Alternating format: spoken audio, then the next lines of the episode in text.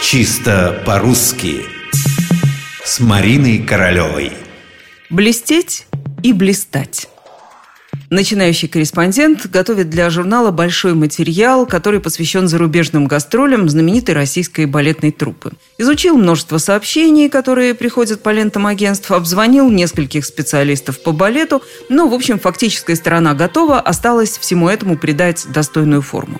И вот готова первая фраза. Наши звезды балета не в первый раз блистают за океаном. Тут корреспондент останавливается. Может быть, не в первый раз блещут? Ведь он помнит у Пушкина «В синем небе звезды блещут». Со звездами в небе вопросов не возникает, а вот со звездами балета, театра, кино они блещут или блистают, и в чем тут разница? Итак, в нашем полном распоряжении действительно два глагола – блестеть и блистать. Начнем с блестеть.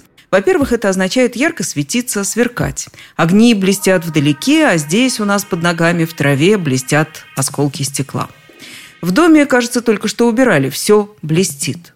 А ее глаза блестят радостью. Это означает, что в них светится радость. Но есть и второе, переносное значение слова «блестеть», отличаться какими-то положительными качествами. Он блещет остроумием, а его друг не блещет умом. Что касается форм глагола «блестеть», у вас тоже есть выбор. Ты блестишь, ты блещешь. Он блестит, он блещет. Они блестят, они блещут.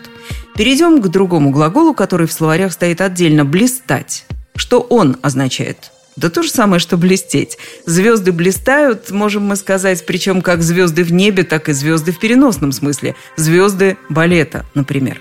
Но главное даже не в этом. Главное в том, что у глагола «блистать» тоже две возможные формы.